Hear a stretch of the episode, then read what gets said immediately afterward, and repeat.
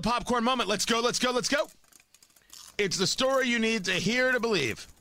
Then grab your popcorn because there is more.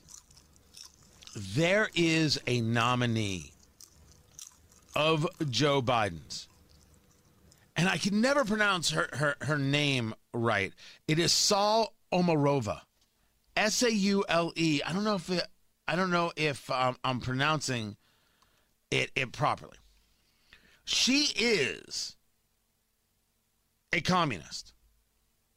Born in Kazakhstan, now lives in the United States.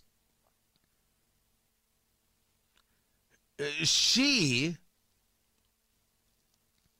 has a very, very odd view of, well, what America should be, how America should work.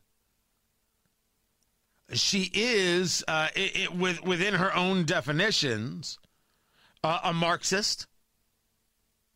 While she was studying at Moscow State University, her thesis was Karl Marx's economic analysis and the theory of revolution. And she is the nominee to be to lead the office of the comptroller of the currency. So this is what she's nominated to be, the comptroller of the currency. And here she is talking about climate. For certain uh, troubled industries and firms that are in transitioning. And here what I'm thinking about is primarily coal industry and oil and gas industry. A lot of the smaller players in that industry are uh, going to probably uh, go bankrupt in, in, in short order. At least we want them to go bankrupt if we want to tackle climate change, right?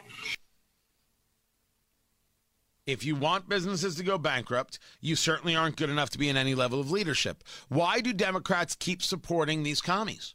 And they are communists. By the way, so is Ocasio Cortez a communist. So is Bernie Sanders a communist. I'm not, don't get into this uh, democratic socialism nonsense. You want these people to lie to you? Don't, don't buy in. They are what they are. They're terrible people who have awful policies. Stop supporting them. I didn't say you had to be a Republican. I said you got to stop supporting the communists because they're trash. They're garbage. Communists left to their own devices will murder 100 million people, not because I say so, but because they've already done so. Capitalists left to their own devices will give you the iPhone.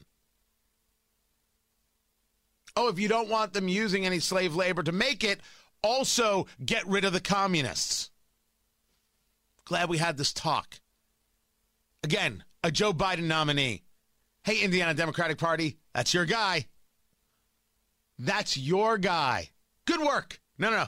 No wonder you're winning all those statewide elections. Great, great job.